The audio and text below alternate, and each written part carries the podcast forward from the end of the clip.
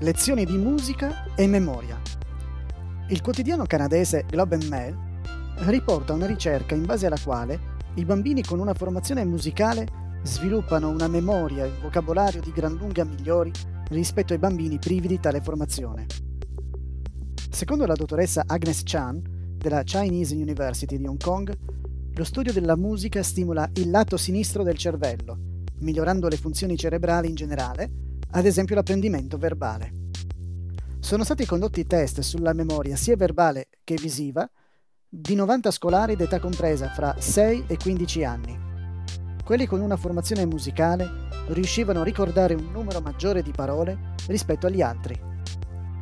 Più tempo dedicavano allo studio della musica e migliori erano le loro prestazioni di apprendimento verbale.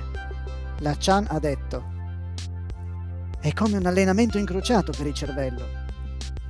Inoltre chi studia musica probabilmente troverà più facile apprendere mentre va a scuola.